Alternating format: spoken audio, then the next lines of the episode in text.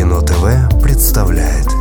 Проект Евгения Стаховского «Реверсивная история отечественного кино» Это первая глава нового проекта телеканала Кино ТВ, проекта, посвященного отечественному кинематографу, где будем вспоминать, что происходило в каждый конкретный год. Вспоминать фильмы, на которые как минимум стоит обратить внимание.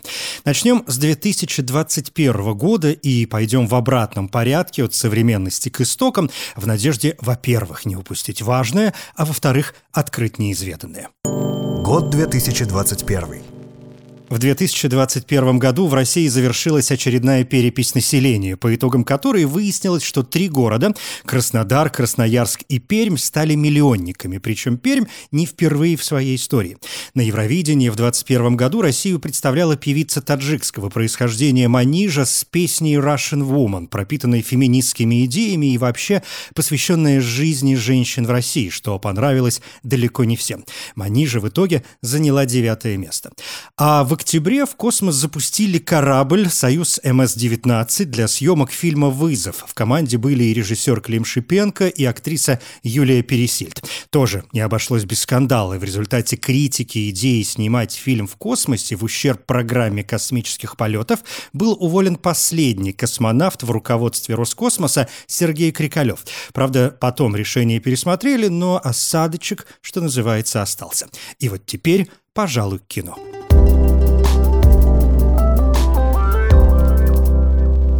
Самыми успешными в финансовом смысле фильмами 2021 года стали вторая и третья часть фэнтезийной трилогии «Последний богатырь». Первая картина вышла еще в 2017 а финальная «Последний богатырь. Посланник тьмы» в российском прокате уступила по сборам только супергеройской картине «Человек-паук. Нет пути домой» из киновселенной Марвел. «Последний богатырь», по ощущениям, тоже может легко породить свою киновселенную, учитывая, что основан он на русских сказках, былинах, конечно, конечно, с примесью современности. Во второй части «Последний богатырь. Корень зла» мы узнаем об истоках древнего зла, с которым герои столкнулись в первой части. И тут уже не только снова появляется весьма милая нечистая сила, но и забавный колобок с голосом Гарика Харламова.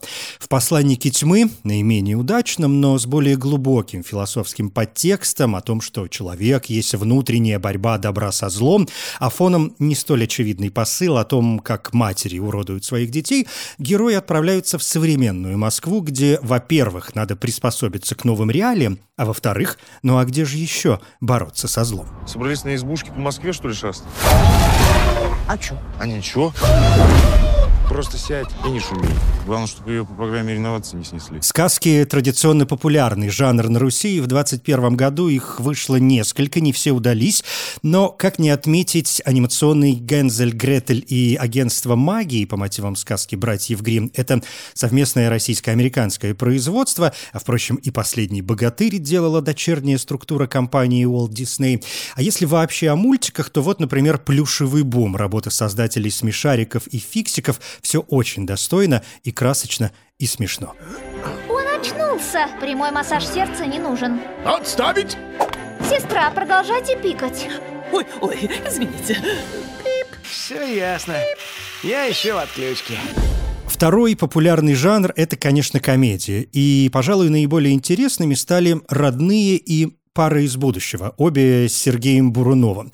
И обе не столько комедии, сколько драмеди. В паре из будущего Алексея Нужного муж и жена, чьи семейные дела совсем не идеальны, а если говорить прямо, они на грани развода, из своего 2040 года попадают в прошлое, чтобы переосмыслить отношения и понять собственную любовь. Романтика не очевидна, но бесконечно витает в воздухе. Мария Аронова получила премию «Золотой орел» в номинации «Лучшая женская роль в кино». Родные Илье Ильи Аксенова по сценарию Жоры Крыжовникова и Алексея Казакова выглядят более убедительно. К драме и комедии добавляется роуд-муви, вызывающий ассоциации с чем только не, начиная от Витьки Чеснока Александра Ханта до «Маленькой мисс Счастья» Джонатана Дейтона и Валерий Феррис. В «Родных» тоже семейные проблемы. У отца семейства Сергей Бурунов, обнаруживают опухоль мозга, а у него мечта побывать на Грушинском фестивале, чтобы выступить там со своей песней. И вот вся семья, мать, роль Ирины Пеговой, два сына, Никита Павленко и Семен Трескунов, и дочь Елизавета Гордымова, более известная как Монеточка, отправляются в путь, где им предстоит пройти ряд испытаний, но скорее не внешнего, а внутреннего, человеческого свойства. Крупицы мудрости сегодняшнего дня. В общем, если хочешь э, сказать э, родным о том, что умираешь, самое главное, не суетись и скажи э, это всем по очереди.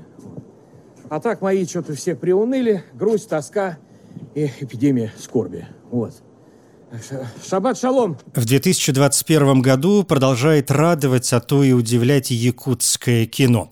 Тут э, заслуживают внимания как минимум три картины. Первая – «Науча» Владимира Мункуева. С якутского «Науча» – это русский, и этот русский действительно приходит в якутскую глушь, а кругом конец XIX века, а русский каторжник, прекрасная роль Сергея Гилева, и его поселяют к семье, муж и жена, и начинает складываться конфликт.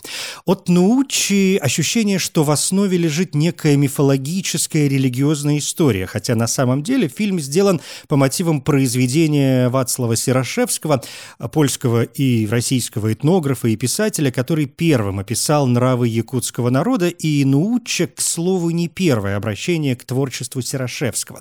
Алексей Балабанов в 2000 году снимал фильм по роману «Предел скорби», но не закончил. Есть короткий метр.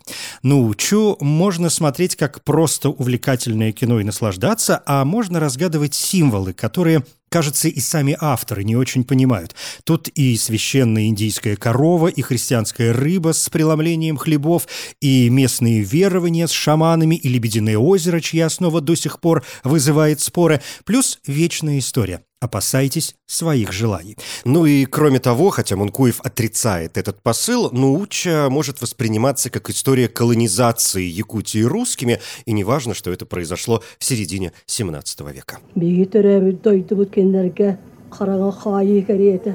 Нуча. Так будем называть. По-нашему русский. Чего без детей? Умерли. Два было. Вторая картина «Ит», что с якутского переводится как «стрелять» и «собака». В фильме Степана Бурнашова и Дмитрия Давыдова и с тем, и с другим все в порядке. «Ит» — это альманах из семи разрозненных историй, такие бытовые зарисовки из якутской жизни. Не без огрех, но в целом очень хорошо, оторваться невозможно. Третья картина «Итчи». А, Костаса Марсаана. Ичи – это духи в якутской мифологии, и, кажется, могут быть духи чего угодно – гор, огня, ветра, рыбалки, в общем, разных мест, вещей и явлений. И поэтому нетрудно догадаться, что фильм «Ичи» – это фолк-хоррор, в котором к родителям в глубь с женой с ребенком приезжает старший сын. У него долги, и он просит родителей о помощи. После череды семейных размолвок, в которых участвует еще и младший сын, младший брат, наступает ночь, и вот тут тут-то и начинает происходить всякая чертовщина. Фильм показали еще в 2020 году на фестивале фильмов ужасов в Лиссабоне и фестивале фантастических фильмов в Сиджисе, но российская премьера — это май 21 так что смело относим Ичи к этому году. Он рассказывал, как-то выходит ночью во двор, а там женщина стоит. Он поздоровался, молчит. Вам что-то нужно, уважаемая? Она вдруг голову как-то странно поворачивает и про ребенка какого-то спрашивает. У деда тут от страха ноги отнялись. Из трех якутских фильмов лучше всего принят «Науча». Гран-при в секции «Восток-Запад» Международного кинофестиваля в Карловых Варах, приз за режиссуру на кинотавре. Вообще «Кинотавр» 21 года был очень удачным. Смело можно смотреть почти все. «Герда», «Подельники», тут лучшая мужская роль у Павла Деревянко, «Оторви и выбрось», «Дунай», «День мертвых», «На близком расстоянии». Главным претендентом на победу выглядела работа Наташи Меркуловой и Алексея Чупова «Капитан Волконогов бежал» совместно совместное русско-эстонско-французское производство. Премьера прошла на кинофестивале в Венеции, а на кинотавре Волконогов получил награду за сценарий и приз зрительских симпатий. Действие фильма происходит в СССР в конце 30-х годов 20 -го века, ну, то есть большой террор. Капитан Волконогов – уважаемый и исполнительный работник советских правоохранительных органов. Но никто не скроется. В рядах карателей начинается чистка, и Волконогов убегает, а его коллеги начинают за ним охоту. У капитана же одна цель. Переосмыслив свои государственные преступления, он должен найти хотя бы одну жертву террора, которая его простит. Отличное кино мирового уровня, роскошные костюмы, песни группы «Шорт Парис» и в целом это фильм о правде. Правде, которая никому не нужна, по крайней мере, в смутные времена. Я отправился, Федя, прямиком в ад. Знаешь, что мы там делаем? Мы учимся. Те, кого мы допрашиваем, на самом деле не террористы, не шпионы, не предатели. Но при этом все они попадают сюда к нам не случайно. Победителем кинотавра стала картина Николая Хамерики «Море волнуется раз». Признаюсь, что в кулуарных беседах мало кто на нее ставил. Исполнительница главной роли Ольга Бодрова, дочь и внучка старшего и младшего Сергеев Бодровых, получила награду за лучшую женскую роль, что для многих уж точно стало неожиданностью, учитывая, что это ее дебют в кино. Николай Хамерики представил в 21 году сразу две картины. Есть еще спортивная драма «Белый снег» о жизни лыжников лыжницы Елены Вяльбе и чемпионате мира по лыжным гонкам 1997 года в Норвегии. И я позволю себе этот фильм не комментировать, предпочитая говорить все-таки только о хорошем. Тем более, что технический снег все же 2020 года. Премьера состоялась в декабре на фестивале «Окно в Европу», но не в конкурсе. Это был фильм «Открытие», а большая премьера – это уже февраль 21 «Море волнуется раз», в отличие от коммерческого «Белого снега», авторское романтическое кино. По сюжету молодые ребята, Коля и Саша, а в Коле наверняка есть нечто автобиографичное от самого Николая Хамерики, отправляются в лес и останавливаются в старом доме. Вдруг они встречают таинственную супружескую пару, очень похожую на самих молодых ребят. И до чего же прекрасная тут Юлия Аук. Эта встреча может помочь юным влюбленным разобраться в себе, в своих чувствах, в своих отношениях. Саш, ты не туда идешь. Это точно был твой дом? Да. Ну тогда жуть вообще. Какие там груши, яблони. Ты пел сто сортов того всего. Ладно, неважно. Груши, не груши. Я не хочу там жить. Мне там не нравится. В 2021 году появились сразу два фильма с похожим названием и схожими проблемами. Это уже упомянутое «Молоко птицы», дебютная режиссура Евгения Марьяна, и «Молоко» Карена Аганесяна. И там, и там в центре детские травмы, и молоко где-то более явно, где-то не очень выступает символом материнской любви. Молоко – то первое, что мы получаем в жизни. «Молоко птицы» – история про парня по имени Андриан, который хочет уехать в Италию. И мы получаем сюжет с множеством идей. Герои в основном подростки с наркотиками, буллингом, дружбой и жестокостью. Отцы при этом готовы обложить матом кого угодно, неважно своих, чужих, лишь бы исторгнуть свою злость э, в невозможности признать, что они неудачники и очень плохо живут. Дети при этом пытаются смотреть в будущее, получается плохо, они не готовы ломать систему, но мечтают о лучшей жизни за границей. Если у тебя папа работает на автомойке в Германии, это в любом случае лучше, чем здесь, а Евгений Марьян из Молдовы, из Приднестровья, если точнее, и вот так рождается политическая идея, как вообще дружат подростки из Молдовы и Приднестровья. Плюс религия. Андриан выглядит как Христос. Он мученик, да и стремится в Италию. А посреди Италии что? Правильно. Ватикан. Но в целом это, конечно, фильм о лицемерии. Люди молятся, ходят крестными ходами и совершают дурные поступки.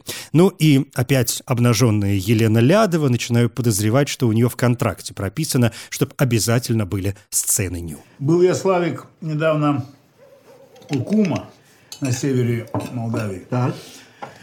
Там полдеревни в 90-х уехала во Францию, сейчас вернулись, и в центре деревни Эфелеву башню строят, представляешь? Ну, вовремя поуезжали, в отличие от нас с тобой. А, ладно. Кто, кому там нужно в Европе их гнилые фрукты и конфеты. Да. Ходят и просятся в эту Румынию. Оставь ты, все не так просто. Молоко Аганесяна меньше насыщено символами. Главный, пожалуй, «Северное сияние», в котором есть нечто божественное. Оно вроде как дает главной героине, роль Юлии Пересильд, фантастический дар. С помощью своего грудного молока она может спасать людей. Но, например, э, некоторые персонажи выглядят как извращенцы, по крайней мере, так бы их назвал не желающий разбираться в чужой жизни человек, но их перверсии – следствие психологических травм, и молоко – это символ той любви, того тепла, что может их исцелить. Действие происходит в Кировске, Мурманской области, и вот эта общая серость и убогость э, того, что сделано человеком, дома, детские площадки, контрастирует с красотой северной природы. Но вообще приятно, что кинематографисты продолжают открывать для себя север, и в частности Мурманск, кажется, со времен Левиафана, Звягинцева, снимавшегося в Териберке и том же Кировске, эта местность стала выглядеть привлекательной для кино. И еще одно тому подтверждение – фильм «Купе номер 6», наверное, один из главных фильмов года. Он не российский, это в первую очередь финское кино при поддержке Эстонии, России и Германии. Режиссер Юхо Куосманен. Э, фильм получил гран-при Канского кинофестиваля, номинировался на «Золотой глобус» и был выдвинут на «Оскар» как лучший фильм на иностранном языке. Вошел в шорт-лист, но в итоговый список не попал. По сюжету финская девушка, роль Цейди Харла, Едет на поезде из Москвы в Мурманск, чтобы полюбоваться петроглифами. В поезде она знакомится с русским парнем Лехой, очередная в этом году роль Юрия Борисова. Сначала он ей не нравится, грубоват, да и пьяненький, но постепенно тает северный лед, и мы получаем трогательную историю, которая, может быть, к чему-то да приведет. Но, по мне, фильм будет выглядеть пустоватым, если не держать в голове историю взаимоотношений России и Финляндии, очень тесных и очень хрупких, очень неоднозначных. Вот этот поиск общего при уважении к различиям, может быть, и есть главная идея фильма. Вот что у нас, что у вас в Эстонии есть, что у нас нет? И вот, вот что? Вот ни хрена. Вот как будет по... Я из Финляндии. По... Как? А. Финляндии. Да похрен. Ну как будет э, по-фински, э, значит, э, э, как будет Привет! В Каннах в 2021 году было еще три фильма, так или иначе связанных с Россией. Первый, показанный в секции «Особый взгляд», фильм «Дело» Алексея Германа-младшего. Профессор университета через социальные сети обвиняет мэра своего города в коррупции и в какой-то момент даже на балконе вывешивает простыню с текстом «Все мы знаем, кто тут вор». Ну, коротко говоря, протестует. Естественно, за ним тут же приходят, сажают под домашний арест, и вот Тут бы запустить интригующую музыку и задаться вопросом, можем ли мы надеяться на хэппи-энд, стоит ли рассчитывать на чудо. Среди прочих, в фильме снялся Александр Паль, который в этом году появился в еще одном достойном э, фильме, уже упомянутом «Дне мертвых» Виктора Рыжакова. Мать и сын отправляются в путешествие по кладбищам, навещать родные могилы, и помимо обычного конфликта, в данном случае матерей и детей, приходится в принципе переосмысливать историю своей семьи и задаваться вопросом, а что мы на самом деле о ней знаем. Но вернемся в Канны. Разжимая кулаки, ученицы Сакурова Кира Коваленко тоже показали в секции «Особый взгляд», где они взяли главный приз. Кулаки выдвигали на «Оскар» от России, но неудачно. Действие фильма происходит в Северной Осетии. В центре семейная история и девушка Ада, мечтающая сбежать из дома. А у нее есть физический недостаток, напоминающий об одной из самых страшных страниц новейшей российской истории. И да, только ленивый не провел параллели с теснотой другого ученика Сакурова, Кантемира Балагова. В основной программе «Кан» показали Петровых в гриппе Кирилла Серебренникова. Совместное производство России, Франции и Швейцарии. Экранизация романа Алексея Сальникова «Петровы в гриппе и вокруг него». Как всегда в таких случаях неизбежны сравнение книги и фильма, тем более, что роман стал хитом, но по мне это тот случай, когда фильм получился интереснее книги. Он более многоплановый, да и привлекает э, прекрасной операторской работой Влада Апельянца и отменно подобранной музыкой. В центре сюжета семья Петровых. Петров – автомеханик в Екатеринбурге. У него жена – библиотекарь и сын – школьник. Незадолго до начала Нового года семья заболевает гриппом, и у них начинаются галлюцинации. Поди разбери, где реальность, где что. В канских дневниках Кино ТВ я поговорил с появляющимися в Петровых Иваном Дорном и Юрием Колокольниковым. Буду рад, если посмотрите. А тебе сколько лет? Девять. Девять? А ты знаешь, в Индии и в Афганистане девочки с 7 лет могут замуж выходить. Ты представляешь? Ты бы уже два года замужем была. Два года с мужем утрахалась вовсю. Может быть, даже изменяла ему. Все вы, сучки, одинаковые. Если обращаться к ветеранам, то не прошла незамеченная премьера фильма Глеба Панфилова «Иван Денисович» по произведению Александра Солженицына. Сюжет известен. Солдат Иван Денисович Шухов после совершенного подвига попал в плен к немцам, а умудрившись живым вернуться к своим, конечно, угодил в концлагерь по обвинению в шпионаже в пользу Германии. Обычное дело для отечественной истории, уж сколько их упало в эту бездну. Во-первых, Иван Денисович – очень красивое кино, несмотря на то, что в основном там бараки, стройка, лагерная жизнь и замерзающие люди. Придираться не то, что невозможно, совершенно не хочется, а Филипп Янковский в главной роли, по мне, это его лучшая роль в кино, за что он получил приз на фестивале в Лакарно и «Золотого орла». Собирайся, Буйновский, в карцер. 10 суток строгого. Он в карцере не жилец. Похвально, Шухов, за товарища постоять. А только теперь ты за товарища в карцере пойдешь. 2021 год будет выглядеть неполным без уроков фарси Вадима Перельмана, совместное производство России, Германии и Белоруссии. Хотя мировая премьера прошла уже в 2020 году на Берлинском кинофестивале вне конкурса. Без «Северного ветра» Ренаты Литвиновой, без Девитаева Тимура Бекмамбетова, а может даже и без «Майора Грома» Олега Трофима. Но совершенно точно надо отметить еще один очень важный фильм, пусть и не столь известный, по крайней мере, на этот момент. Последняя «Милая Болгария». Блестящая работа, психоаналитический детектив Алексея Федорченко по мотивам автобиографической повести Зощенко «Перед восходом солнца», которая была запрещена. Зощенко вместе с Ахматовой подвергся травле, и впервые полностью произведение было напечатано в СССР только в 1987 «Милая Болгария» — это сорт яблок, который выводит отец центрального персонажа, Леонида. Но сад сгорает, остается последнее яблоко, и Леонид уезжает в Алма-Ату, где вовсю в середине Великой Отечественной войны развернулось кинопроизводство. Выясняется, что в комнате, где он поселился, раньше жил писатель Курочкин, который таинственным образом пропал. Леонид решает выяснить, что случилось с писателем, а параллельно ему надо из последнего яблока восстановить сорт. В фильме применен метод полиэкрана, то есть в одном кадре мы видим сразу несколько экранов, иногда происходящее связано, иногда нет, а порой вообще непонятно, это одна картинка или несколько в одной.